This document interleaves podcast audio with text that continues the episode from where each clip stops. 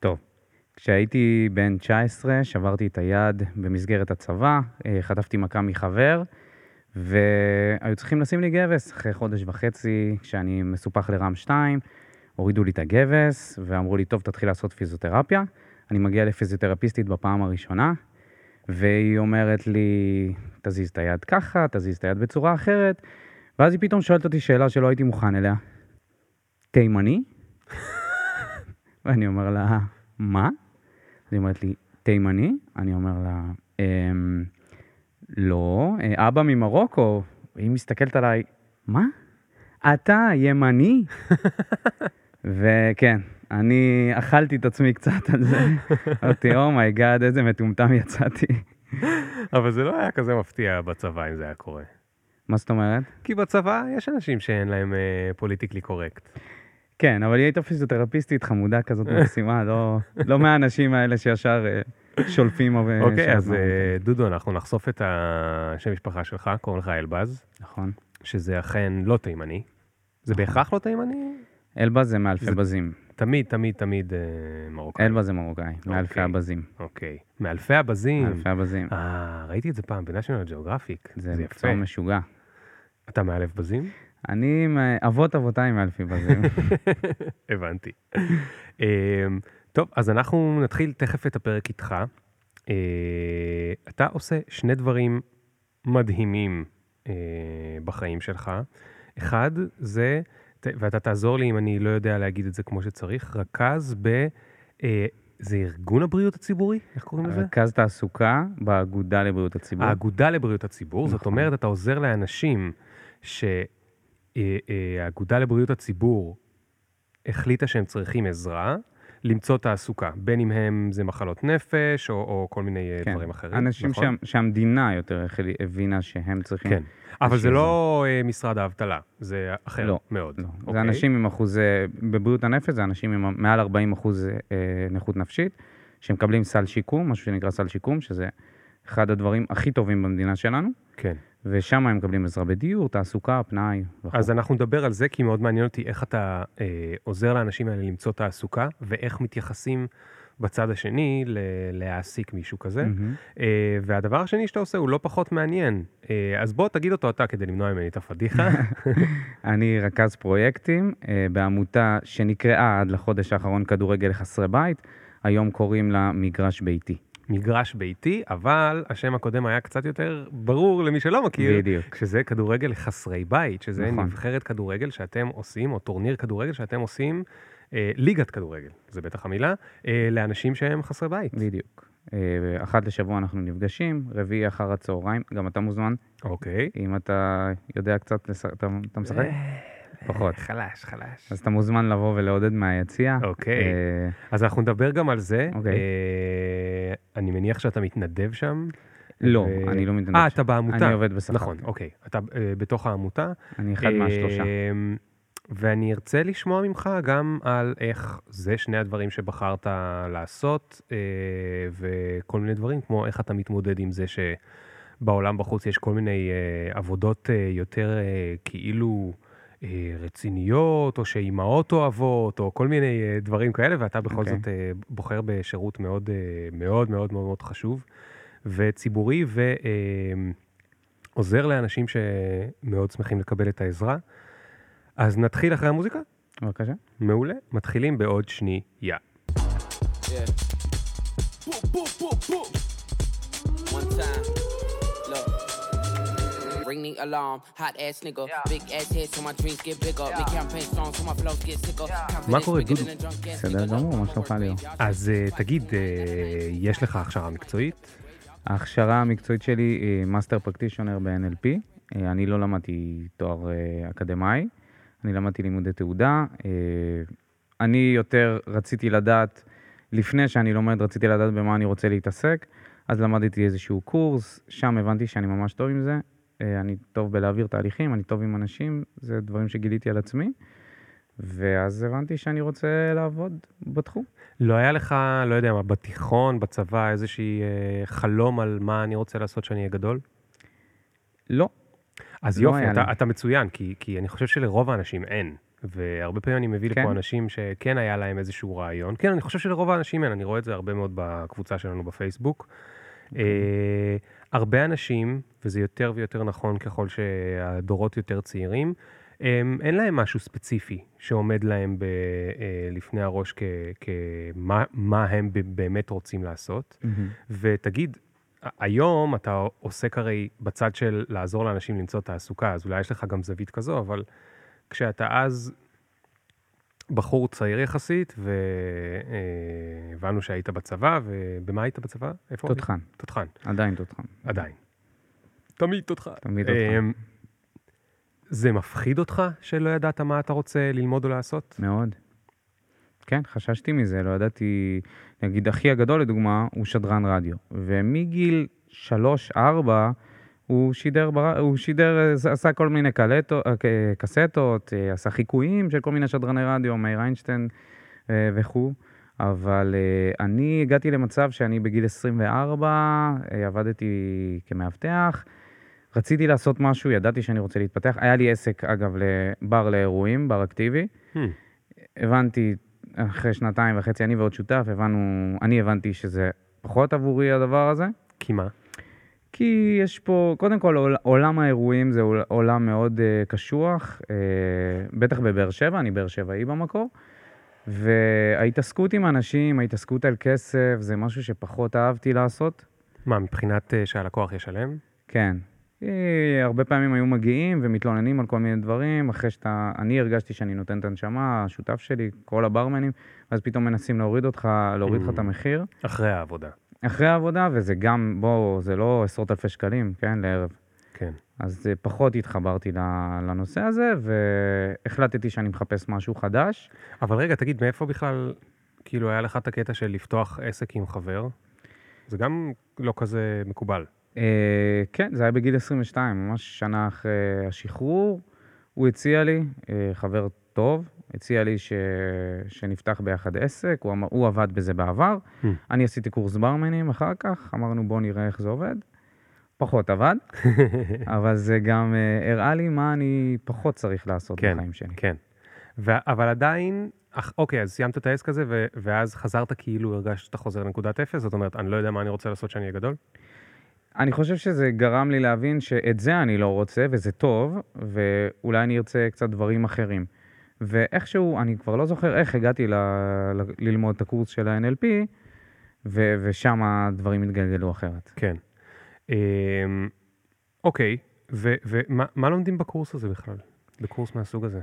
הם, לומדים כל מיני טכניקות אה, מאוד מעניינות, שמשתמשות גם בדמיון מודרך בין היתר, ולהגיע לכל מיני הישגים, להציב, איך להציב מטרה כהלכה, איך להשתמש בדמיון שלנו, שישרת אותנו, וגם דברים שאנחנו פחות אוהבים, ניקוי משקעים מהעבר, זה כל מיני אה, תרגילים כן. שעושים שם. ו... ואני התאהבתי. התאהבתי בעיקר בגלל ה... המקום הזה ש... שאני לא מזהם, אני בתור uh, מאמן או מנחה, אני לא מזהם את, ה...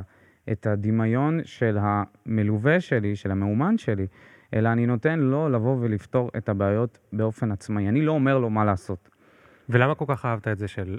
שאתה לא אומר לו מה לעשות? כי אתה לא אוהב שאומרים לך מה לעשות? כי כשאני, כשבאים אליי ורוצים לעזור לי לפתור בעיה ו, ופותחים לי את הראש, מגיעות אה, כל מיני תובנות שקרוב לוודאי לא הייתי, לא הייתי מגיע אליהן אם מישהו היה בא ואומר לי את זה מהצד, שאת זה ואת זה ואת זה אתה צריך לעשות. אבל אני שואל האם אתה לא אוהב שאומרים לך מה לעשות.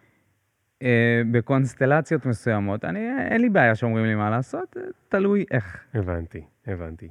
אה, אוקיי, ואז אה, מה, איפה מצאת את העבודה הזאת? ב... ב... של התעסוקה, כן. באינטרנט. ובמקרה היה גם רשום שאם אתה למדת NLP אז זה גם תופס. וואלה. כן. ו- מעניין, זאת אומרת, זה, זה אה, משהו ממשלתי, נכון?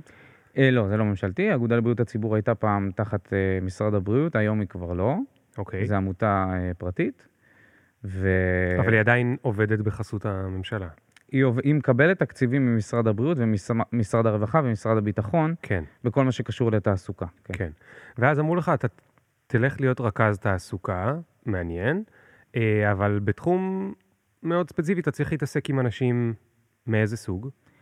אנשים אה, מבריאות הנפש, אנשים שיש להם אה, אה, מחלת נפש שהיא או סכיזופרניה או אה, מאניה דיפרסיה, OCD, אה, חרדות חברתיות, דיכאון כמובן, ולעזור להם למצוא עבודה. ואני לא היה לי שמץ של מושג איך בכלל ניגשים לאנשים אה, שסובלים מהמחלות האלו.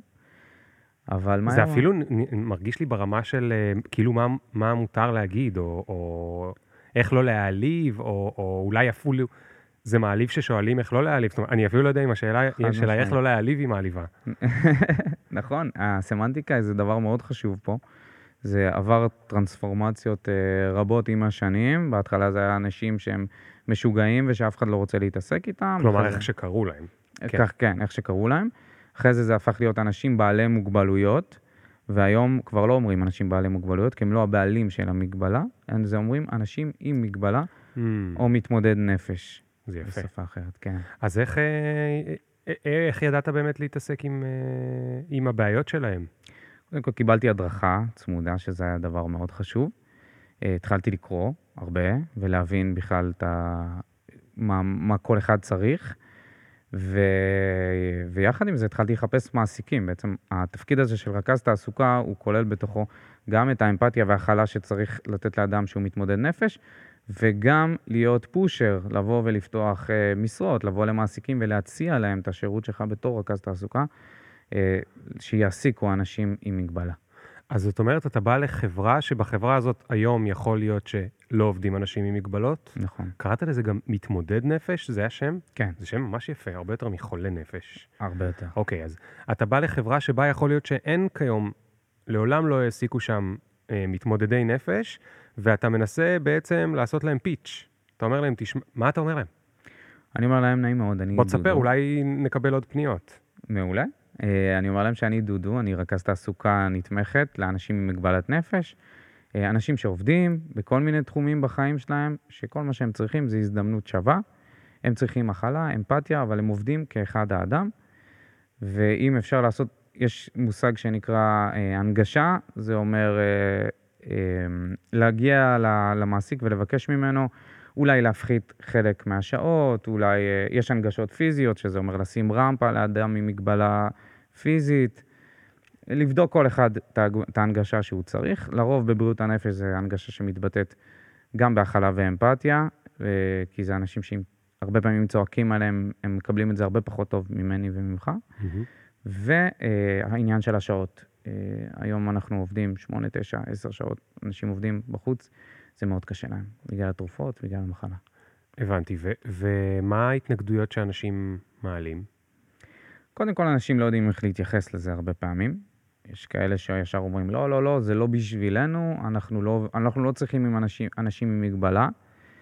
אני אגיד לך שפעם אה, פעם הייתי פשוט מנתק, עכשיו אני מעמיד אנשים במקום, כי כשאומרים לי, אנחנו לא עובדים עם אנשים עם מוגבלויות, אני, זה ממש מכעיס אותי, כי מיליון איש, אנשים עם כל מיני סוגי מוגבלויות בישראל. מיליון איש מהאוכלוסייה, כן. זה יותר מ-10 אחוז, כן. נכון? זה 12-13 אחוז יוצא. כן, וואו. משהו כזה. כן, כל, כל הסוגי מוגבלויות. כן, איך כן. אתה יכול לבוא ולבטל את כל סוגי המוגבלויות ולהגיד, האדם הזה לא מתאים לי? כן. אתה יודע מה זה, זה- אתה יודע מה אחוז השחורים בארצות הברית? 20? 13 בערך, אוקיי. אגב. זה נשמע בערך אה, אה, אה, אותו אחוז. השחורים, בדרך כלל כשאני שואל את השאלה הזאת, אז אנשים מנחשים 30-40 אחוז, מהמם. כי הם הרבה יותר מפורסמים, אבל בסופו של דבר, ה- הפרסום השלילי לכאורה שקרה להם לפני הפרסום החיובי שיש היום, שהוא בעקבות המוזיקה והתרבות והכדורסל וה, והספורט שהם מתבלטים בו, מתלבטים, מתבלטים בו, אה, הגיע בגלל שלאוכלוסייה היה כל כך קשה, אבל אתה לא יכול לבטל חלק כל כך גדול באוכלוסייה. נכון. אה, אה, אה, זה לא משנה אם הוא כמוך או לא כמוך, צריך לדעת מה עושים. אז, אז מה, אתה, אתה מעמיד, מה, בטלפון אתה מעמיד אנשים? טלפון, אני גם אומר להם שזה לא חוקי לבוא ולבטל לבטל את מה שאני אומר, להגיד שאתה לא הולך להעסיק אנשים עם מגבלה על סמך המגבלה שלהם, וואו. זה אסור. זאת אומרת, אתה לפחות אה, מתבקש לעבור על הקורות חיים ולהגיד, בדקתי, כן. זה, אם לא מתאים לו. כן. האנ- האנשים האלה בעצם מגיעים עם מיומנ- מיומנויות שהם כמו כל אחד, נכון?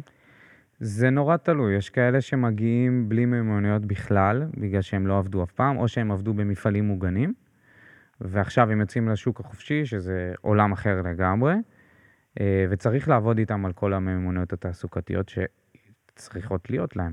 אז מה, מי, מי צריך לעבוד איתם? אני, אתה. אני. כן. אז על איזה מיומנויות אתה עובד איתם? אה, קודם כל מיומנויות- אה, תקשורתיות, איך לבוא, איך לדבר עם המעסיק, אה, לדבר עם לקוחות אם יש, צוות, איך עובדים עם צוות, איך מקבלים הוראות, מקבלים מרות. אז אתה הולך ואתה מלווה אותם, מלווה, אם זה, אם זה מצריך גם ליווי פיזי, הגעתי עם חלק מהאנשים, היה לי בחור אחד שהוא עובד מדהים, אבל בימים הראשונים הוא כל כך מפוחד, שצריך פשוט לבוא ולהיות שם. אז העברתי את הדברים שאני עושה במשרד, העברתי את זה לעבודה שלו, והתחלתי לעבוד כשהוא נמצא שם. תוך יומיים הוא תפס את העבודה. אחרי שמונה חודשים הבאתי בחור אחר, הוא התחיל ללמד אותו את העבודה. מדהים, וככה זה עובד. מדהים. בואנה, זה נשמע לי... כל הכבוד. תודה. הרבה סבלנות אתה צריך. כן. מה החלק הכי קשה? אמ, קודם כל, כשאנשים מתאשפזים, זה חלק לא נעים בכלל. אחרי שהם כבר אה, התחילו לעבוד? אחרי שהתחילו לעבוד, אה, פתאום חווים איזושהי רגרסיה, אה, הרבה פעמים זה מעורב, משולב עם ד- אה, אנשים שהפסיקו לקחת תרופות, או שפשוט יש להם איזושהי, איזושהי רגרסיה נפשית. כן. אגב, איך, איך אתה יודע שאתה לא, בת... זאת אומרת, האם יש לך תחושת אחריות שאתה לא עכשיו מכניס אותם למקום עבודה שבו הם עלולים לחוות רגרסיה בגלל המקום עבודה, כי יש שם נגיד בוס נוראי, או, או לא תקשורתי, או whatever. אנחנו מנסים למפות, אני מנסה למפות את אה, כל מה שקורה בעבודה ולהבין בערך מול מי אני עומד, אבל הרבה פעמים זה, אתה יודע, לפעמים אתה מתראיין במחלקת משאבי אנוש ואתה לא רואה את המנהל הישיר, ואחרי כמה זמן אתה פוגש את המנהל הישיר אה, רק אחרי שאותו עובד אומר שזה לא מתאים לו. אה, היו לי מקרים כאלה שהבוס היה פשוט מזעזע ולא ראיתי את זה ב- בפגישה הראשונה ברעיון כן. עבודה. מה, מה זה אומר מזעזע? זה אומר שהוא, שהוא היה צועק על העובד שלו, עובד שהוא מאוד רגיש, ובפגישת סיכום, כשהבנו שזה לא הולך לשום מקום, הוא אמר לו, תשמע, אם אתה מתחיל לשקר פה, אני אוריד לך, אני לא אשלם לך את המשכורת. אני, ת- אני מתחיל, התחיל לצעוק עליו שם. בפגישה, כן, בפגישה המשותפת. נורא. אוקיי, רגע, היינו במיומנויות שאתה מלמד אותם, כי זה עניין אותי, כי אמרת לקבל, כאילו דיברת על כל מיני מי- מיומנויות, נגיד על איך לקבל מרות, אתה יודע, זה מצחיק. אותנו לא מלמדים את זה, אבל אני לא חושב שזה אומר שאנחנו כולם נכון? יודעים, מה זה אותנו? הרי כולם בסוף איפשהו על הספקטרום, נכון? זה לא ש... שיש אה, מתמודדי נפש וכל השאר נורמלים, כולנו דפוקים בכל מיני... אומרים אה, שיש, אה, כולנו דפוקים, רק חלק מאובחנים. בדיוק. אז זאת אומרת, לכל אחד יש יכולות תקשורת אחרות, מיכולות תקשורת מצוינות ליכולות תקשורת גרועות, אה, כמו שאנחנו יודעים גם, לפעמים האנשים האלה נהיים בוסים, משום מה. אה, ספר לי על זה. ומאיפה אתה יודע ללמד אותם את המיומנויות האלה? כאילו, באיפה בעצמך אתה יודע, אה, אה, גם קורסים שעברתי, אה, במסגרת ה... במסגרת העבודה, כן. עברתי מספר קורסים שבהם התמקצעתי, וכמובן מהדרכות, ו... ואיך אתה מלמד אותם? זה אחד על אחד? יש אחד... סלח לי שאני ממש מתעניין, לא, אני פשוט, בעיה. מ- בגלל החינוך, אני אוהב את זה. זה- זה אחד על אחד, זה סימולציות? לרוב זה אחד על אחד, יש גם סימולציות, עושים, אה, זה כבר קצת יותר מתקדם, הפגישות הראשונות אה, באמת עובדות על אה, כל מיני מיומנויות עבודה כאלה ואחרות. אחר כך ניגשים לכתוב קורות חיים, ועושים סימולציות של רעיונות עבודה, ובמקרה הצורך גם עושים משהו שנקרא תצפית, הולכים למקום עבודה שאותו מועמד רוצה לעבוד בו, ועם דף מסוים באים, כותבים מה צריך לעשות, כמה זמן יש הפסקה, האם, עומד- האם העבודה בעמידה, עבודה בישיבה, סוג של ניתוח עיסוק מאוד, uh, שמכיל את כל הדברים האלה. מהמם. וככה, כש... ככה אתה יוצר בעצם אה, אופציה ש... שילך יותר טוב למועמד, כן. ורוב הסיכויים ש... לא רוב הסיכויים, אבל זה, זה מקטין את הסיכויים שזה, שזאת תהיה נפילה לאחר מכן. תגיד, מה החלק הכי מתגמל בעבודה הזו? כשאנשים אה, מתקדמים, כשאנשים יוצאים ממקום שהוא מקום מאוד נמוך למקום חופשי יותר, ומתקדמים ומתפתחים בחיים שלהם. בתוך, אתה מתכוון בתוך מקום העבודה. בתוך לא מ- זה שהם התקבלו, זה שהם אחר כך בתוך מקום העבודה התקדמו. זהו, שזה גם וגם. מקום עבודה הוא מאוד משפיע על מי שאנחנו היום. אתה יודע את זה נראה לי יותר טוב מכולם בדברים שאתה עושה. אה, אנחנו, השילוב הזה בקהיל, בקהילה התחיל עוד לפני, לא, לא יודע, קרוב למאה שנה, לאט לאט התחילו להוציא אותם ממה שנקרא במרכאות אה, בתי משוגעים, מקומות שהם סגורים, ושמו אותם בתוך הקהילה. זה, זה משהו שלקח המון המון זמן עד שזה קרה, אבל השילוב הטוב ביותר זה שילוב של תעסוקה, כי אין שוויון יותר גדול מזה שאני ואתה עובדים באותו מקום, ואני עם מגבלת נפשית ואתה לא, ושנינו עובדים ביחד. כן. ואני שואל כאילו, מה מתגמל במובן של מה, מה בסוף גורם לך שתמשיך להיות לך מוטיבציה? אמ, כי, כי, כי בסוף זה גם עבודה, אני מניח, יש הרבה רגעים מאכזבים. כמו שאתה אומר, אני צריך כן. להעמיד מישהו במקום בטלפון, זה אומר שאתה כבר ממש עצבני. כן, זה, זה, באמת מקרים uh, חריגים וספציפיים. קרה לי אולי שלוש פעמים במהלך השנים שלי פה, uh, ממש להעמיד uh, מישהו שאני לא מכיר במקום. Uh, מה שמתגמל הכי הרבה זה הידיעה הזאת שאנחנו, רכזי התעסוקה בבריאות הנפש, אנחנו חוד החנית של השילוב של אנשים עם מוגבלות בחברה בישראל. ורק הידיעה הזאת שאנחנו עושים פה איזשהו שינוי, לאו דווקא רק בחיים של אדם אחד, אלא שינוי כולל, כי גם המעסיק וגם האנשים שהמשפחה של המעסיק שומעת על, ה, על האדם שהוא, שהוא קיבל עכשיו לעבודה ואיך זה הולך לו, כן. וחברים וכאלה, וככה זה עובד. תגיד, ובתור מי שנמצא בפנים, כשאתה מסתכל החוצה על החבר'ה שלך, על אה, משפחה שלך, על אנשים בסביבה שלך, אתה עדיין גר בבאר שבע? לא, אני גר בתל אביב. גר בתל אביב, אוקיי. עכשיו. אז איך הפודקאסט שלך קשור לבאר שבע? אה, אתה אומר אני- שזה שעברת מקום זה לא אומר שאתה עוזב לא. קבוצה, ברור, ברור. סליחה, סליחה. סליחה, סליחה. אמ, אה, לא אמרנו, אבל יש לך גם פודקאסט ל... נכון. יאללה, בוא ניתן לך פודקאסט פלאגין. התדר, פודקאסט האוהדים של הפועל באר שבע, כבר אה, 14 פרקים יצאו, יפה. חדש. מזל שלא עברת קבוצה, כי התדר בתל אביב זה שם שמור ל- לתדר. נכון, אה, שמעתי עליהם. שמעת. תגיד, אז בתור מי שנמצא בפנים, כשאתה מסתכל החוצה על האנשים שאתה מכיר, עד כמה אנשים בישראל אמ, מכירים בכלל את, ה, את האוכלוסייה הזאת? אני מרגיש שמכירים הרבה יותר מפעם, הרבה יותר מוכנים לשמוע. לעומת זאת, איזשהו סקר שקראתי לא מזמן, יכול להיות שגם אתה קראת אותו על זה שהורים, אה, 80 אחוז או 70 אחוז, אני חושב, אני לא רוצה לזרוק מספרים סתם, לא רוצים שהילדים שלהם אה, ילמדו או יתראו עם ילדים עם אוטיזם, שזה הזוי בעיניי כן. הדבר הזה. כשאנחנו מתקדמים ואנחנו כבר מדברים על זה יותר, וקבלת השונה והכלה שלו, ואתה שומע את הסקר הזה, אתה... אני הזדעזעתי. כן. לא מוכנים שהם יהיו איתם באותו גן. נורא. אה, אפרופו, ראית את על הספקטרום? לא, עוד לא. לא מאמין. לא, אני לא מאמין. כן, טוב, נכון. האמת שאולי לך זה יהיה הכי פחות מעניין, כי אתה זה, אבל אני חושב שאנשים לא כל כך מכירים, מהמם. ולא כל כך אה, מודעים, אלא מי שמכיר ממקור ראשון, שזה הרבה אנשים, כי עוד פעם, מיליון איש זה לא הולך ברגל, אז יש הרבה אנשים שמכירים ממקום ראשון, אבל מי שלא, אה, זה מאוד מאוד רחוק מאנשים. אה, ולכן סדרה כמו על הספקטרום היא מדהימה, ולכן העבודה שלך היא גם מאוד מאוד חשובה. ועכשיו, אה, יאללה, תסביר איך לעזאזל הגעת ל- לעמותה השנייה, ומה, איך איך היא הוקמה, ומתי מישהו עושה משהו בשביל חסרי בית, כאילו, what the fuck. נכון. אה, אוקיי. אה, אני רציתי לטוס להודו.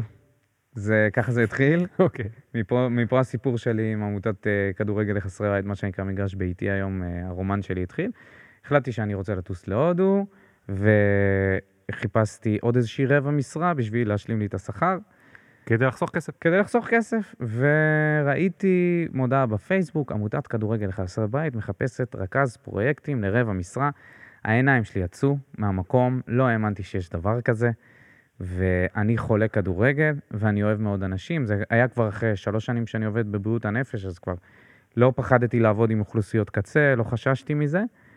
והגשתי קורות חיים, ביקשו מכתב מקדים, זה היה המכתב מקדים הכי קל שכתבתי בחיים שלי. זה, המילים נשפכו ממני, לא הייתי צריך להתאמץ. אה, ממש כתבתי שזה אני, זה לא, זה לא שאני מתאים לעבודה הזאת, זה, העבודה הזאת זה אני, מה שאתם מחפשים, כי זה פשוט מה שאני אוהב. אה, הגעתי לפגישה עם אה, מי שהיום המנכ"ל, עמרי אברמוביץ' ואורי שוהם, שני האנשים המדהימים האלה שפתחו את העמותה. העמותה נפתחה לפני שש וחצי שנים, ויש את זה בכל העולם. וואלה. אז, כן. הם התחברו לאותה, לאותה רשת שבכל העולם, או שהם זה- פתחו יש- עמותה משלהם? לא, זה פותחים, אה, פתחו עמותה משלהם, יש איזשהו ארגון גג שקוראים לו הומלס וורלד קאפ, שאנחנו השתתפנו כבר פעמיים במונדיאלים באמסטרדם ובאוסלו. וואלה. כן, אני... טוב, לפחות בזה ישראל מצליחה. כן. אמת. ו- אז הייתם במונדיאלים, היינו במונדיאלים, ויש לנו עוד שבוע, אנחנו יוצאים בקמפיין אה, של אה, דרוב, של מימון המונים, למונדיאל הבא בקרדיף. הפעם אני לא טס, אלא אה, הקולגה שלי, אסף יונוביץ' מירושלים, הוא מרכז את הפרויקט שם. איפה זה? בקרדיף? בקרדיף, איפה זה בווילס. קרדיף? אה, וואו, וואו, כן. וואו. אמ, רגע, אז, שנייה, לאט לאט, יותר מדי שאלות. הרבה מידע, אמ, כן. למה הם פתחו את זה? מה הסיפור שלהם? אם הייתי שואל אותם. הם רצו, אה, אורי עבד באותו זמן אה, ב- ב- בכנסת באיזשהו תפקיד, והוא רצה לחזור לעשייה החברתית, זה משהו שהיה מאוד חסר לו. כן, כשאתה בכנסת חסרה לך עשייה חברתית. זה נכון? לא. חסרה לו עבודה של השטח, הייתה חסרה לו עבודה. של השטח. כן. אה, באותו זמן עמרי, שהוא עובד סוציאלי, היה עם אשתו בניו יורק, והוא באותו זמן אה, עבד אה, כמורה, וגם אה, הוא, יש לו איזשהו קטע שהוא פריק של חסרי בית, ממש הדביק אותי במחלה הזאת, והוא אפילו היה שלושה ימים כחסר בית בניו יורק, יש איזו תנועה שעושה את זה, כן. שאתה פשוט מגיע וישן ברחוב איזה כמה ימים, אוכל מכל מיני מקומות. ואורי התקשר, ראה, רא- אורי ראה איזשהו סרט על המונדיאל לחסרי בית, התקשר אליו בהתלהבות, יש לנו את זה, יש לנו את העמותה. אה, עמרי חזר לארץ, כמובן שאף אחד לא אה, האמין להם, אמרו להם, מה זה, מה קשור כדורגל לחסרי המצאתם?" בית, איזה שטות, זה לא ילך. הם התעקשו, כמו שהם יודעים להתעקש, ועיריית תל אביב הרימה את הכפפה, אה, יואב בן ארצי, שהוא דמות מאוד חשובה אה, עבורנו, ויחד עם המשרד לביטחון פנים, יחידה לדרי רחוב של עיריית תל אביב, נתנו לנו תקציב, התחלנו לעבוד, התחילו לעבוד. אחרי, הם עשו את זה בהתנדבות, אחרי תקופה מסוימת הבינו שאי אפשר לעשות את זה בהתנדבות, כי החבר'ה היו מגיעים אליהם עם כל מיני בעיות שיש להם, מעבר לכדורגל. כן. הכדורגל הוא רק כלי בשביל להגיע וליצור אמון עם אנשים שלא יוצרים אמון עם הממסד, שהם Mm. מאוד מרוחקים. אז הכדורגל בעצם זה איזושהי פלטפורמה כזאת שנותנת לנו לגשת אליהם בדרך אחרת. ואז הם הבינו שהם צריכים רכז, מישהו שינהל את, ה, את האימונים ויעשה עבודה פרטנית עם החבר'ה. כן. והצליחו להשיג מימון, הביאו אותי אה, יחד עם עוד כמה מתנדבים, אז אנחנו עושים את הליווי הקבוצתי, ששם אנחנו, אה, מעבר לזה שאנחנו טסים מדי פעם לחו"ל, שזה מגניב, אה, ליל סדר עשינו, אה, כבר פעם שלישית ברצף, אנשים שאף פעם לא עשו, חלקם לא עשו ליל סדר מה בחיים זאת שלהם. אומרת עשינו ליל סדר? פשוט אה. עשיתם איתם ליל עשינו סדר? איתם ליל איפה? סדר.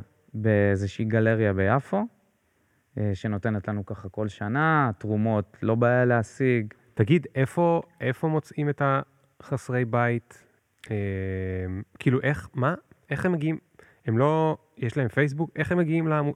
קודם כל, יש לחלקם פייסבוק, יש לכמעט כולם סמארטפונים היום, זה משהו שככה מצחיק, אבל לכולם יש.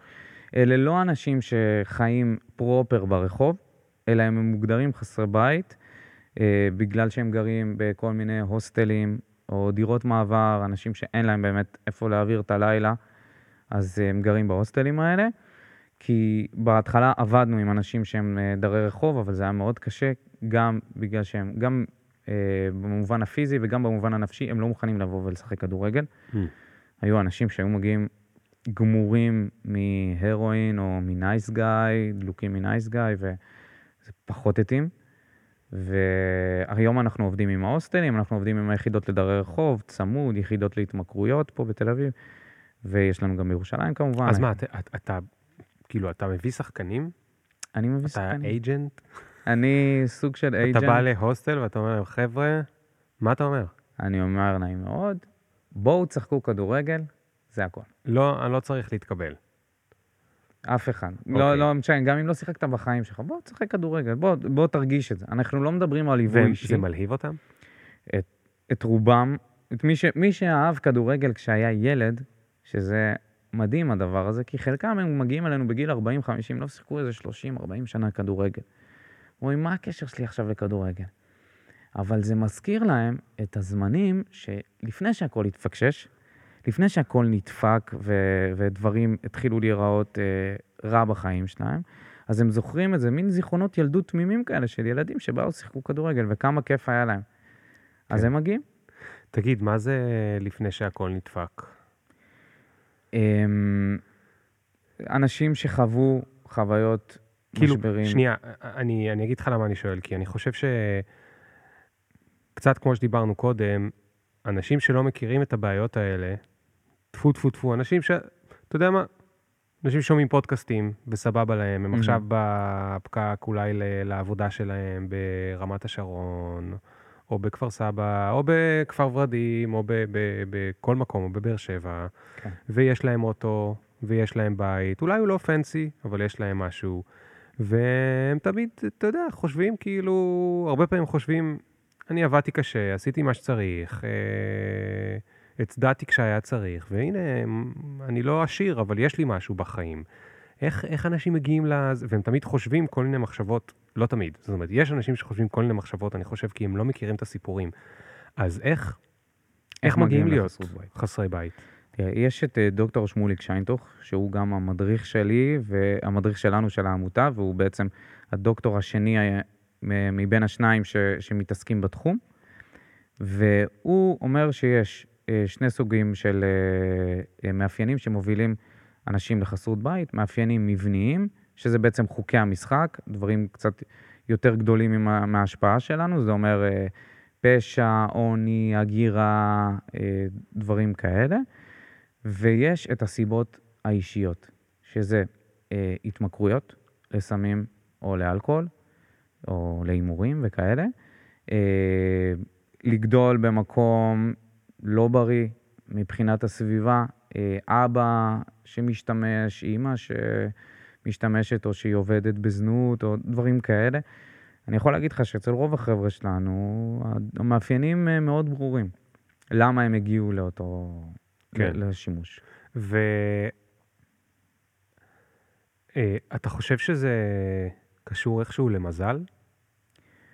אני חושב שזה זה קשור למזל לאלה ש... אני, אני אוהב להשתמש במטאפורה של קלפים, זה כמו שאתה משחק פוקר, וזה הקלפים שקיבלת. אה, דברים שאתה לא יכול להשפיע עליהם. כשאתה, כשאחד מהחבר'ה שלנו, שהוא היה תינוק ואומץ בגיל אפס, וננטש מהמשפחה, מהמשפחה שלו, זה לא משהו שהוא יכל להשפיע עליו.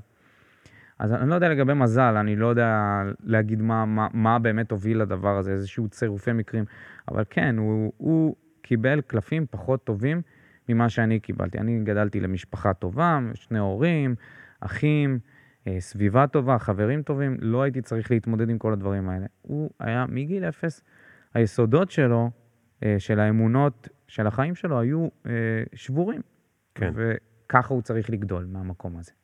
תגיד, בתוך ספורט אפשר הרבה פעמים לראות, כאילו זה אפילו יכל להיות על, על, על סף הקלישאה, אבל אני מניח שזה לא קלישאה, כי אני, אני יודע את זה גם על, אה, על עצמי פעם כשהייתי קצת יותר אה, עוסק בספורט, כשהייתי מאוד צעיר. אה, אני הייתי יותר בכדורסל.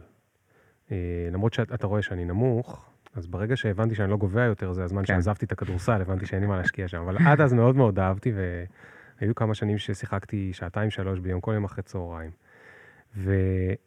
ובסוף רואים, בתוך הספורט כאילו מתגלמות הרבה מאוד תכונות של הבן אדם. נכון. אם הוא חברתי או שהוא בודד, אם הוא משתף או שהוא אה, שומר לעצמו, אם הוא, יש לו אגו או שהוא אה, אה, יותר צנוע, וכו' וכו' וכו' וכו' וכו'. את,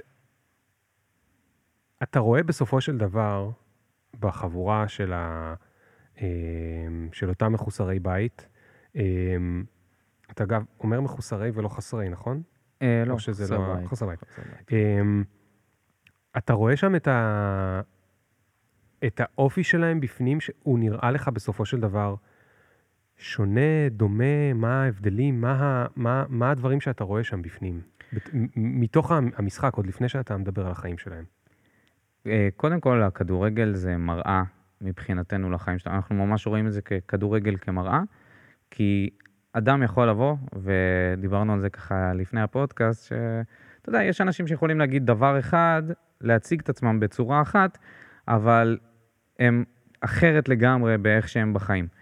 ואצלנו זה, זה, זה מדהים, אתה יודע, זה כל אחד מנסה להדיר את עצמו, מנסה, חלק מהם לפחות מנסים להגדיל את עצמם, ואז אתה רואה במגרש הכדורגל את האופי האמיתי שלהם יוצא. אתה רואה את העצבים, אתה רואה את התסכול, את החוסר יכולת להתמודד עם התסכול, ו... ואתה רואה גם את הדברים שדומים לנו, כי גם אני מתעצבן. אני גם משחק איתם ביחד. אנחנו המתנדבים, המאמן, אה, אנחנו גם משחקים, אנחנו גם נמצאים שם בפנים, וגם אנחנו חווים לפעמים את התסכולים האלה. כן. אה, אז זה, זה בערך הדברים שדומים, והאנשים מקסימים. הם אנשים כל כך צבעוניים, שלשמוע את החוויות שלהם, אתה יודע, לטוב ולרע, כל מיני חוויות הזויות של בן אדם שעכשיו פתאום נעצר, או אושפז, או קרו לו כל מיני דברים, שאתה אומר לעצמך, איך לי לא קורים הדברים האלה? אז זה, זה, זה, אני מאוד אוהב, מאוד אוהב אותם. ומה מזה הולך איתך לחיים האישיים? בסוף אתה אמ, סוג של עובד סוציאלי, כן. נכון? סוג של, כן, בלי התואר. אמ, קודם כל, ההבנה הזאת שלקחת דברים בפרופורציה, בפרופורציה הנכונה. לפעמים כשאני מסתכל על כל מיני, הייתי מסתכל על כל מיני בעיות שהיו לי בחיים, זה לא מתקרב בכלל לבן אדם שאין לו איפה לשים את הראש הלילה, או שאין לו אוכל להאכיל את הילדים שלו. זה אפילו לא קרוב לזה, אז זה נותן לך לשים דברים בפרופורציות. דבר שני, להיות אמפתי ומכיל, ולהבין שאני לא מרגיש את התחושות שהם מרגישים. אני יכול לשתות כוס בירה וזה בסדר ואני אפסיק, וחלק מהם, אם הם יתחילו לשתות, זה פשוט לא ייגמר. ו... ו... וזהו, ו... וזה שיש... אה, ש... שיש... אתה למישהו- לפעמים, אתה לפעמים, זה מעציב, יש דברים שם שמעציבים אותך? כן, בטח. אתה לפעמים חוזר הביתה ואתה כאילו, מה זה העולם המחורבן הזה? קרה לי כמה פעמים שחזרתי והייתי עם דמעות בעיניים, כן. אה, כש... ואז איך אתה מתמודד עם זה? כאילו, מה... יש לי למזלי את. המנהל שלי, שהוא איש מקסים ומדהים, והוא גם מאזין קבוע לפודקאסטים שלך. אה, איזה כיף. אה, עמרי, המנכ"ל, והוא מבחינתי אה, אוזן קשבת, כתף תומכת בכל, ה... בכל הדבר הזה. אה, קרו כמה פעמים שאנשים חזרו לשימוש, זה מראות לא נעימים, בטח מאנשים שאתה רואה אותם ביום-יום, ואתה משחק איתם כדורגל והם כבר הופכים להיות חברים. מה זה ביום? אתם כל יום נפגשים? לא, יום רביעי, אחת לשבוע, אוקיי. זה, הפגישה, זה הפגישה הקבוצתית. אבל ואז פגישות- מה, מישהו, מישהו לא מגיע או שהוא מגיע אה, גמור? לא מגיע. לא מגיע. הוא פתאום נעלם, אתה מבין אה, שמשהו קרה. אה, ואתה כאלה- הולך לחפש אותו? הולך לחפש אותו, ואתה יודע איפה לחפש אותו. הוא יודע איפה לחפש אותו, לפעמים, כן, לרוב. אם זה שימוש בסמים קשים, אזור התחנה הישנה, תחנה מרכזית הישנה, שים את הטאקו שם, אה, שם לרוב הם נמצאים. שימוש באלכוהול זה קצת שונה, אפשר להביא מכל מקום, אבל אה, זה ממש מתחלק. אה, יש בחור בשם דוד אגייב, שהוא מנהל הוסטלים פה, והוא יודע בדיוק איפה כל, כל דבר נמצא. זה פה מוכרים נייס גיא, פה מוכרים הרואין, פה... נייס גאי זה אשכרה נהיה סם, כאילו... נייס גיא זה הפך להיות הסם הכי גרוע שקיים ברחוב. וואו, בגלל שהוא עושה נזק אה, מוחי בלתי הפיך. וואו. ואנשים לא מבינים, אנשים משתמשים, חושבים שזה תחליף טוב לגראס, ובלשון העם, מה שנקרא, אה, מתפלפים, מגיעים ל- לבית חולים לבריאות הנפש, ולא יוצאים משם אותו דבר. וואו. אז מה, אז אתה הולך לחפש אותו עכשיו, את אה, דודו שנעלם, ו... ומה, ואתה הולך לתחנה המרכזית הישנה, ואתה מוצא אותו שם, ואז מה, אבל מה אתה עושה? אתה הרי יודע שהוא לקח את הסם, אז מה, אתה לא תביא אותו עכשיו לשחק כדורגל. נכון, אבל אה, קודם כל אני מראה לו שאני שם בשבילו. אני לא שופט אותו על זה שהוא השתמש. אני גם לא יודע איך זה מרגיש. אז אני מגיע ממקום מאוד מאוד נקי, אני אומר לו, תשמע, תן לי להיות בשבילך, תן לי, בוא, בוא נשמור על קשר, בוא נדבר. אני לא משכנע אותו ישר ללכת לגמילה. אני רוצה שקודם כל הוא יחזיר את האמון שלו בעצמו, יחזיר את האמון שלו בי, ויראה שאני אני בא בשבילו, וזה הכל. אני בא, קונה לו איזה משהו לאכול, קונה לו משהו לשתות, ואם הוא ירצה, אנחנו נגיע לגורמים הנכונים בשביל אה, לטפל בו, ואחר כך לחזור לכדורגל ולהגיד לך שיש אנשים שזה באמת קרה איתם. וואלה. כן. אבל זה כאילו מה, פעם אחת הוא נופל, אז כאילו פעם הבאה שהוא חוזר לכדורגל זה רק עוד חצי שנה? זאת אומרת, זה... זה נורא תלוי, זה נורא תלוי. אה, יש כאלה שנופלים לשימוש באלכוהול ואחרי שבועיים חוזרים, אבל שימוש בסמים קשים זה צריך אחרי זה גמילה מקריז של כמה ימים, ואחרי זה לעבור טיפול. אה, ב- יש אה, מקום שעושים בו גמילה, קוראים לו קריית שלמה, שזה ליד מושב בני ציון, שם עושים אה, גמילה, אפשר, אפשר לקבל את הכל מהמדינה. כן. הבעיה היא אחר כך. אחר כך הוא יוצא החוצה, הוא צריך לא לחזור להשתמש. כן. ובשביל זה אנחנו פה, אנחנו נותנים את, ה, את הרשת אה, תמיכה הזאת, ש, שהוא לא ייפול, ואנחנו ביחד, ועושים אירועים. רק לפני כמה חודשים עשינו אה, חדר בריחה. לא ידעתי איך החבר'ה יקבלו את זה, אבל זה היה מגניב לאללה. הלכתם כולכם לאסקייפ רום. כולנו Nice. ל escapeים עם שחקנית, היא דיברה ברוסית, זה היה מגניב ממש. גדול. אז uh, תגיד רגע, אתם שם בכדורגל, ואז uh, מה הסיפור עם המונדיאל? אה, מונדיאל לחסרי בית זה דבר, אה, אחת החוויות הכי אדירות שהיו לי בחיים. אה, חוץ מזה שלהכין את המונדיאל, לה- להתכונן למונדיאל זה טירוף אחד גדול, מלבד הכסף, ראיונות טלוויזיונים כי, כי צריך, להביא שחקנים, זה הקושי העיקרי, להביא שחקנים. יש מדינות, אני יכול להגיד לך, שהן עושות אה, טורניר, בלגיה, ברזיל, עושות טורניר ביניהם של עשרות אלפי חסרי בית שמתמודדים בכלל על היכולת וואו. להגיע. מי נכנס לנבחרת? כן, ואנחנו היינו עם אה, ארבעה שחקנים עד השבוע האחרון, מחפשים בנרות, בגלל שלחלקם יש אה, צו עיכוב יציאה מהארץ, שזה מה שהחבר שלי אסף Mm. בירושלים, זה בדיוק מה שהוא עושה עכשיו. הוא מגיע איתם להוצאה לפועל, ועושה איתם את כל הדברים שצריך בשביל שיצאו אה, מהארץ וייצגו אותנו במונדיאל. איך הם uh, לוקחים את זה? הם uh, מתלהבים מזה קצת? הרבה? מתלהבים מזה. מ- אני, אני, האמת, תשמע, אני לא, אני לא בטוח שחלק מהם בכלל מבינים שזה באמת קורה, שאנחנו באמת טסים. כלומר, מאמינים שזה יקרה. כן, אתה יודע, הם למודי אכזבות מהחיים ומכל מיני אנשים שאמרו להם, אה, הבטיחו להם הבטחות שלא התקיימו, ופתאום זה קורה, ואני יכול להגיד לך עלינו שאנחנו הגענו לשדה, ואתה איתם, וזה... זה, יש מדים זה- של הנבחרת? מדים של הנבחרת, קיבלנו אז בתרומה מפומה,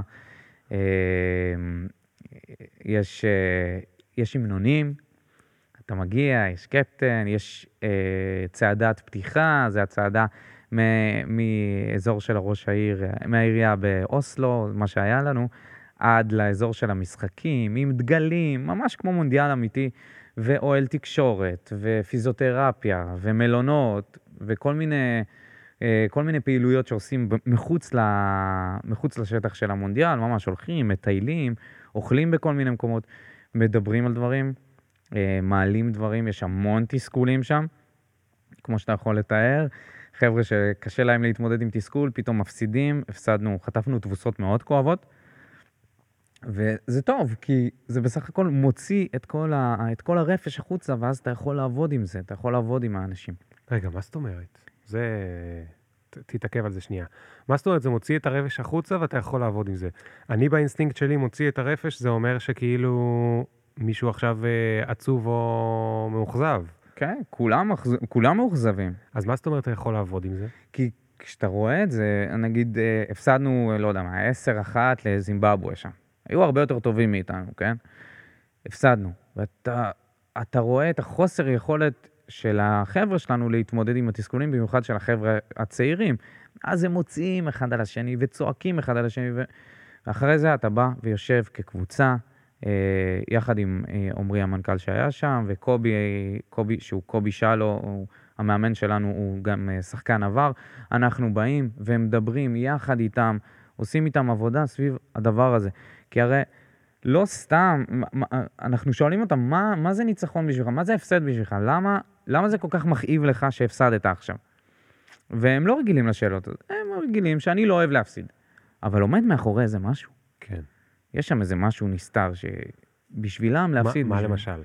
בשביל אחד מהם להפסיד זה, זה אומר שהוא כלום, שהוא אפס. הוא אומר את זה. אני אפס, אני לוזר, אני כלום אם אני מפסיד. הוא לא יודע שמההפסדים האלה הוא גדל ומההפסדים האלה הוא מתעצם. בשבילו החוויה הזאת של כישלון היא חוויה מאוד קשה, הרבה יותר קשה משלי. ואם אנחנו מצליחים לעבוד איתו על זה, אז אתה רואה בסופו של דבר התקדמות בהתנהגות שלו אחר כך. כי הוא מבין שהרבה פעמים, אם הוא מפסיד עכשיו, זה לא אומר שהוא לוזר, זה אומר שהוא פשוט הפסיד עכשיו, כן, וזה הכל. כן. אמ, תגיד, ניצחנו מישהו במונדיאל? ניצחנו, בטח. כן? את מי? קודם כל פתחנו נגד נבחרת סלובניה, אוקיי. ניצחנו אותם 4-1. ניצחנו את הסלובנים, יפה. ניצחנו את הסלובנים. אני הגעתי בדיוק, זה היה בדיוק אחרי משחק של הפועל באר שבע, שהודחנו נגד קבוצה מסלובניה, מול אלופת סלובניה, אז אני באתי אליהם ואמרתי להם, חבר'ה, נקמה, זה מה שאני רוצה היום. אוקיי. ואפילו באתי לנציג הסלובני ואמרתי לו את זה, ואז הוא כזה לחץ לי, כזה תפס לי את היד, ואז הוא אומר לי, but go easy with us. אמרתי לו, כן, כן, כאילו אני צוחק. ואז הוא אומר לי, no, no, a minute, go easy with us. ואז אני מסתכל על החבר'ה שלו, וזה חבר'ה... אתה רואה שעברו חיים מאוד מאוד קשים, והם לא ספורטאים, נקרא לזה ככה. ו... אבל החבר'ה שלנו לא, לא כל כך הקשיבו לזה, פשוט נתנו את כל מה שיכלו. את מי ניצחנו? ניצחנו את הונג קונג במשחק. הירואי אחרי רגע, שהובילו. בהונג קונג יש מסתבר. חסרי בית? כן. וואו. כן, זה גם אותי, מאוד. זה גם אותי הפתיע, אבל תשמע, זה 50 מדינות מגיעות לשם, יש 70 מדינות שקיימות בארגון, 50 מדינות מגיעות לכל מונדיאל, אפילו נבחרת נשים של קירגיסטן, וואו. נבחרת הנשים. מעניין. מדהים. אז אה, את הונג קונג ניצחנו אחרי שהובילו עלינו 3-0 במחצית, ניצחנו אותם איזה 5-3, זה היה ניצחון משוגע, הרחיקו אותי ואת אה, המאמן ואת ה... מה? למה? כי השופט, השופט אה, היה... בן זומה.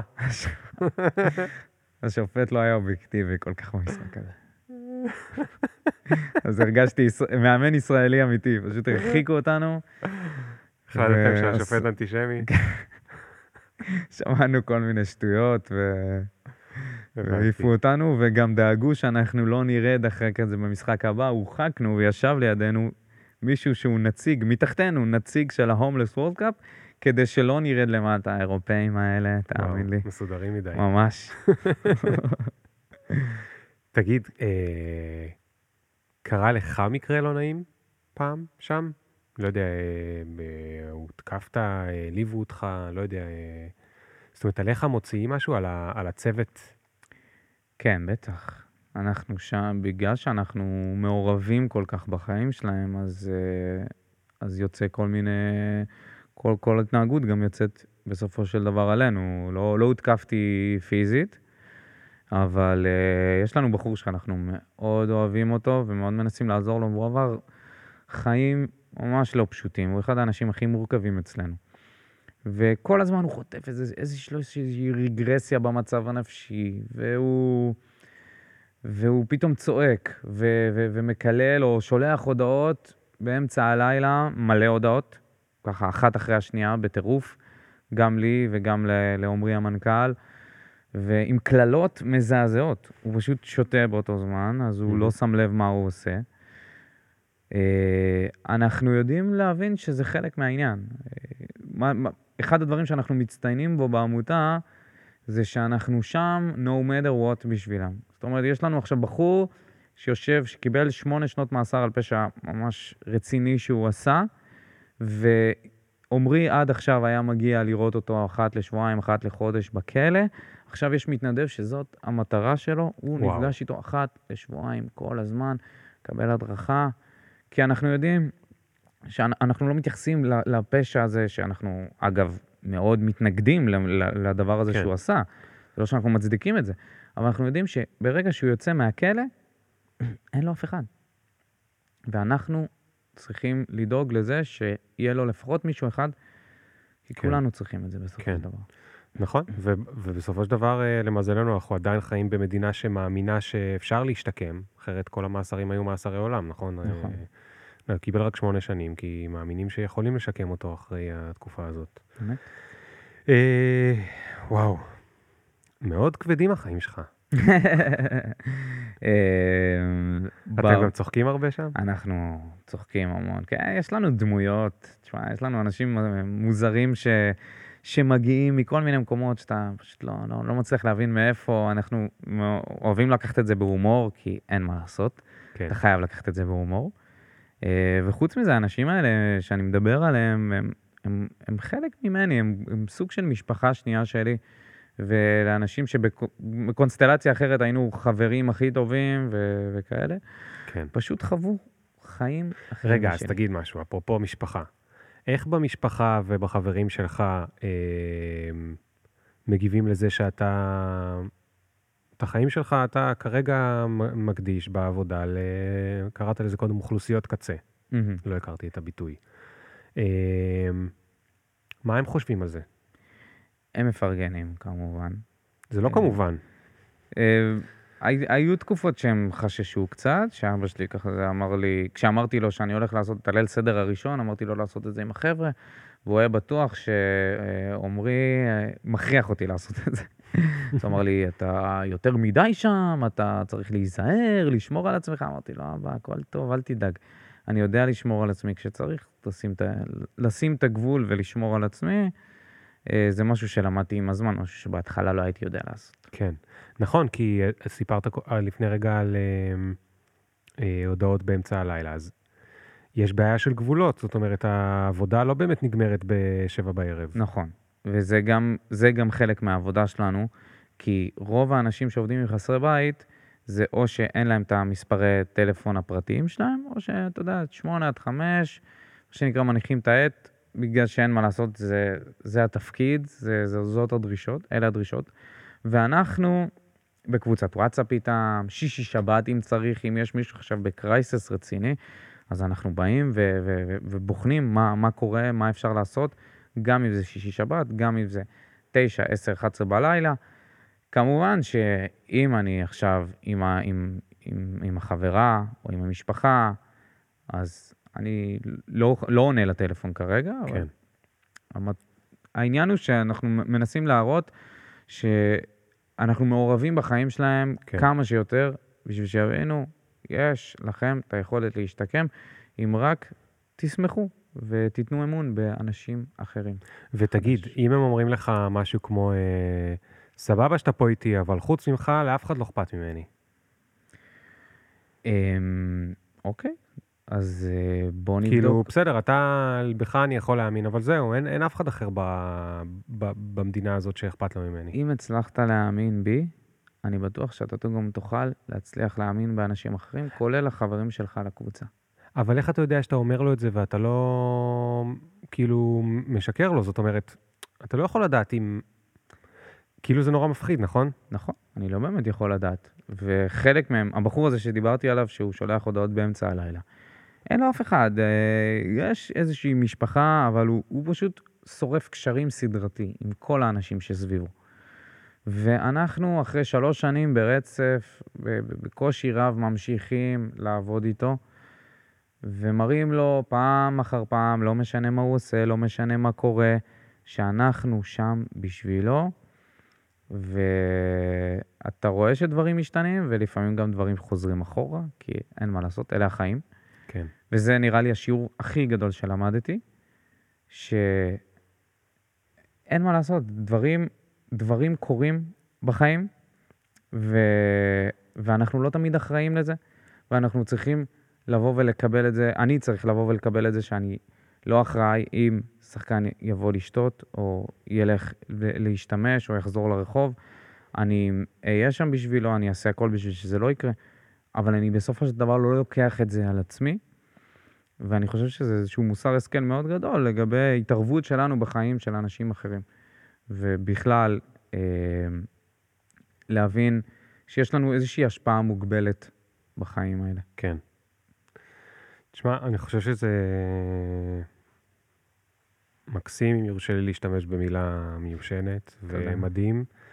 בסוף, אה, הרבה פעמים שמנסים לפורר מה זה בכלל להיות אנושי, אז כמעט לא נשאר כלום חוץ מלהיות אחד בשביל השני. כאילו, לא, לא כל כך נשאר. את, אפשר את הכל להוציא החוצה, ועדיין אתה תהיה בן אדם אם אתה תהיה בשביל מישהו אחר והוא יהיה בשבילך או בשביל מישהו אחר. אה, מסכים איתך. וזה, אני פשוט עכשיו אה, אה, קיבלתי אחרי הרבה זמן שחיכיתי לזה גיליון של ה-New Philosopher, זה רבעון של, של הניו יורק טיימס, שיוצא פעם בקווטר, והיה גיליון אחד על Humanity. אוקיי. וביקשתי מהחברים שלי מניו יורק שיקנו לי, אז איזה שלושה קנו, אבל אחד סוף סוף הגיע לארץ. אחרי שלושה חודשים, הביא לי אותו. קודם כל אני רוצה להגיד לך שלמרות שהגיליון הזה ממש ממש יפה, והנושא ממש ממש מעניין, זה לא היה כזה טוב. קצת אכזב אותי. Okay. העיצוב כל כך יפה, והכותבים כל כך שווים, ויש שם דן אריאלי ותה תה תה תה תה תה תה תה תה, קצת התאכזבתי. יש שם, היו שם הרבה מאוד התבכיינויות על, אה, אה, נגיד על אה, מערכות יחסים של רובוטים עם אנשים. שזה משהו שמתחיל לקרות בעקבות סירי וכאלה, ורואים את זה ש, שזה הולך לקרות. זאת אומרת. שיהיו אנשים שהם נגיד אה, בודדים, ועכשיו יהיה, הם יגידו, אוקיי, לא מצאתי שום דבר בטינדר, לא מצאתי שום דבר בעולם, לא מצאתי וזה, תהיה לי מערכת יחסים עם רובוט. יש גם את הסרט הזה, הר. נכון. עכשיו, במקום שיהיה שם איזשהו דיון מעניין על מה קורה עם האנשים שזה כן יכול לעשות להם טוב, כאילו, בקיצור, דיון שהוא קומפלקס, או אותו. אז כן, היה שם מלא מלא מתבכיינים, וכאילו הם עברו על הרבה מאוד מהטכנולוגיות והחדשות שזה, ו, וכאילו יצאה עדת זקנים אה, מתבכיינים, כשלא שאני חושב שכל הטכנולוגיות האלה הן טובות לאנושות, אבל אני חושב שאפשר לעשות דיון מעניין, בייחוד לאור העובדה שזה הולך לקרות גם ככה. אז עדיף לעשות אה, דיון מעניין. ומה שכן אני יכול להגיד לך, שחוזר על עצמו, וזה לא משנה, הייתה שם כתבה על אה, מוות, ומה יקרה למושג המוות כשאנחנו מתחילים, תוחלת החיים שלנו מתחילה להתארך, והייתה כתבה על מערכות יחסים עם רובוטים, והייתה כתבה על כל מיני דברים, אבל בסוף כשאתה קורא את הגיליון מההתחלה עד הסוף, מה שאתה מבין זה ש-human, כאילו אנושיות, זה, זה להיות אחד בשביל השני. אין מאפיין אחר שהוא באמת כאילו, אה. אה, זה למרות שיש לנו דמיון, ואולי לקופים אין דמיון, ו whatever. הוכיחו בסוף שיש יש לקופים גם, לא חשוב. אה, דודו, המון המון המון תודה. תודה רבה. היה לי מאוד מאוד מעניין. גם לי, אני יכול להגיד רק בטח, משפט אחד? בטח, אתה יכול להגיד אה, שלושה. מצוין. אז אה, אנחנו מתכוננים למונדיאל לחסרי בית בקרדיף. בסוף יולי אנחנו טסים, עוד מעט אנחנו פותחים את הקמפיין מימון המונים. אה, בדרוב אפשר לחפש מגרש ביתי, יש לנו תשורות מהממות. תעזרו לנו להגיע תשורות זה לכאן. מה שמקבלים מי שתורם, שבעצם אתה אתה לא רק תורם, אתה תורם ואתה מקבל משהו כן. חזרה. אתה מקבל משהו חזרה, אפשר גם רק לתרום אם מישהו רוצה. וזה יעזור לכם לממן את הנסיעה, נכון? בדיוק, כן. וזה יהיה מדהים לחבר'ה שייסעו לחו"ל, אה, וגם, אה, אתה יודע, מי שאוהב ספורט בכלל ויש לו חלום שנבחרת ישראלית תהיה במונדיאל. כן, וגם אפשר לבוא, לבוא פשוט אה, לעודד. נכון. זה קרה לנו כבר. מדהים, ובאופן כללי, אני לא יודע אם העמותה מגייסת כסף, אבל אם מישהו שומע וזה מעניין אותו, אז נשים את הפרטי קשר שלך. בשמחה. המון המון המון תודה. תודה לך. אני רק אשאל אותך את השאלה המשותפת, והיא אם היית עכשיו על מטוס חס וחלילה שמתרסק ונשאר לך לחשוב פעם אחרונה, איזה באסה שלא הספקתי, אז מה עובר לך בראש? אתה רוצה שאני אקיץ'? כן. מה, ש... אני- מה שבא מהבטן. אני, אני לא חושב שאני אגיד את זה. אני חושב שאני נמצא בעבודה, מבחינתי, הגשמה אישית, הגשמה עצמית. לפני כמה שנים ראיתי ש, שלא לא, לא באמת הגשמתי את עצמי, רשמתי את זה באיזשהו דף. היום אני מסתכל על זה, אני אומר, אני, אני מגשים את עצמי אישית, ואני מגשים את עצמי זוגית עם החברה המהממת שלי, שיר, שגרמה לי להגיע לכאן. ואני אוהב את היקרים שלי, את האנשים, את החברים שלי, את המשפחה, אני דואג להגיד להם את זה. אני לא בטוח היום שאם אני, המטוס שלי מתרסק, אני אגיד, וואי, איזה באסה שלא עשיתי משהו. אלא, וואלה, היו לי אחלה של חיים. איזה כיף. תודה, דודו. תודה לך, ליאור. ביי, תודה לכולכם, ושכחתי לציין אה, תודה רבה רבה למי שמארח אותנו כאן, שזה אה, הקמפוס של אה, אה, גוגל לסטארט-אפים, שהם, יש להם חדר מהמם, ויעיד אה, דודו שנכנס לפה והעיניים שלו יצאו מהחורים של המשקפיים, כי גם לדודו יש פודקאסט, אני מזכיר לכם, אה, לאוהדי אה, הפועל באר שבע, קבוצה די אדירה. Um, הקמפוס הזה נותן לסטארט-אפים הזדמנות לקבל גישה למוצרים של גוגל, כל, ה, כל הדברים שעולים כסף של גוגל, והוא נותן להם גישה לזה כדי ש... כי אין להם הרבה כסף, כי הם סטארט-אפים בתחילת דרכם, והוא מחבר אותם לתעשייה, והוא עושה להם אירועים מגניבים, וגם יש לו חדר פודקאסט סופר מגניב, um, והמון המון תודה לכם שאתם נותנים לי לארח כאן. תודה לכל מי שמקשיב, uh, זה פרק 124 נראה לי. And yeah, see you around in. Bye bye. Question Do you even fuck with a nigga like me? Will you want me in about three? Really? IDC. Cause every time a nigga talk, they KC. The big up picture. Fuck your filter. Me can't go run, but me can't repeat. No.